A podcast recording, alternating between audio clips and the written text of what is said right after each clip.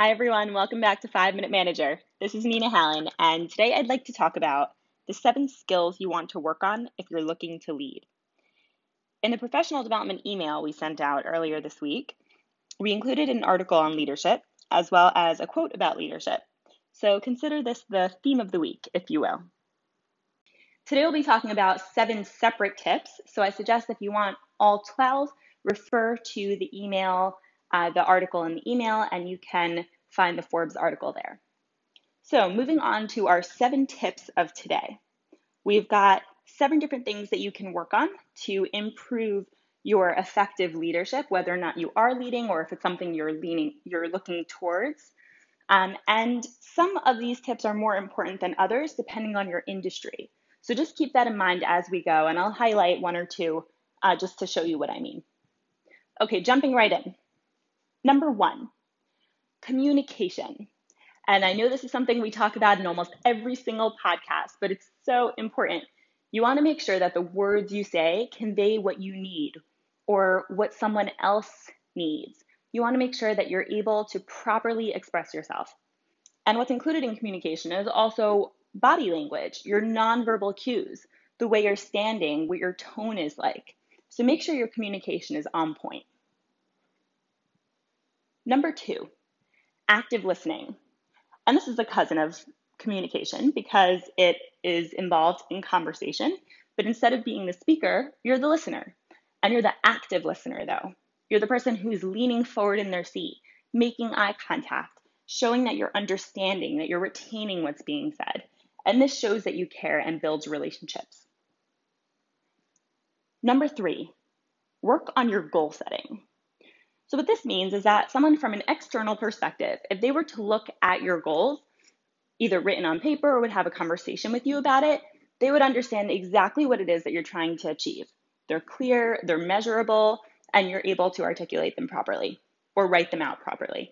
Whatever it is, your goals are solid and strong. Number 4, practice diplomacy.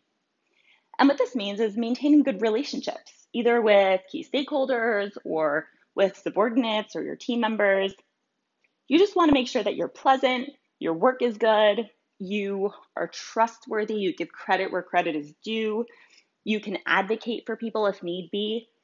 So that's what diplomacy is. You want to be that person that people think of in a good light, that people have good relationships with across the board.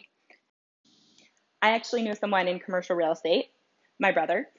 Diplomacy is so important in that field. He's always working on improving his relationships, and he's always taking people out and calling and maintaining existing relationships and creating new ones. He's very, very busy with that. And so if your field is something that requires really good diplomacy, make sure you focus on that.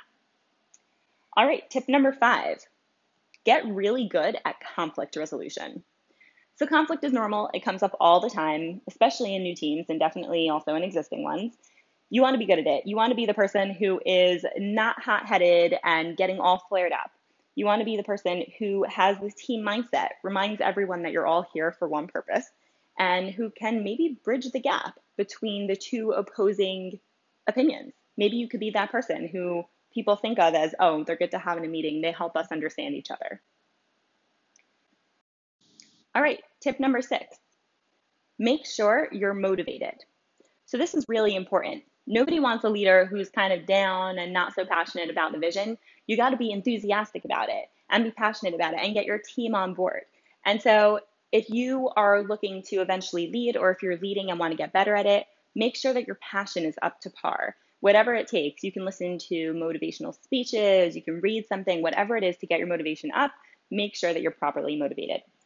And the last one, number 7, is make sure you know your stuff. So business acumen is so important. I know we've been discussing a lot of interpersonal stuff, but you got to make sure that you know your skills as well. In addition to knowing your skills, also make sure you know the industry news. Make sure you're always searching online and that you're always looking through LinkedIn to see industry updates. Make sure you have the skills and the information to be able to lead a team with respect. So those are the 7 tips. We'll just go over them real quick. Number 1, get really good at communication. Number 2, make sure you work on active listening. Number 3, work on goal setting. Number 4, Practice diplomacy. Number 5, get good at conflict resolution. Number 6, make sure you're motivated. And number 7, know your stuff. So I really hope these 7 tips were helpful. Like we said, refer to the Forbes article in the talent development email we sent out earlier this week if you'd like some more information. And if you'd like the source of the tips we just spoke about today, feel free to reach out to me, hallinn@ou.org or 212-613-8272. Always happy to chat. Have a great day. Thanks for listening. Thank you so much for listening to the 5 Minute Manager. We would love to hear your feedback. I am Josh Gottesman. Please send me an email, gottesmanj@ou.org. We'd love to hear your thoughts. We'd love to hear your feedback. We'd love to hear a topic that maybe you would want us to cover. Thank you so much for listening.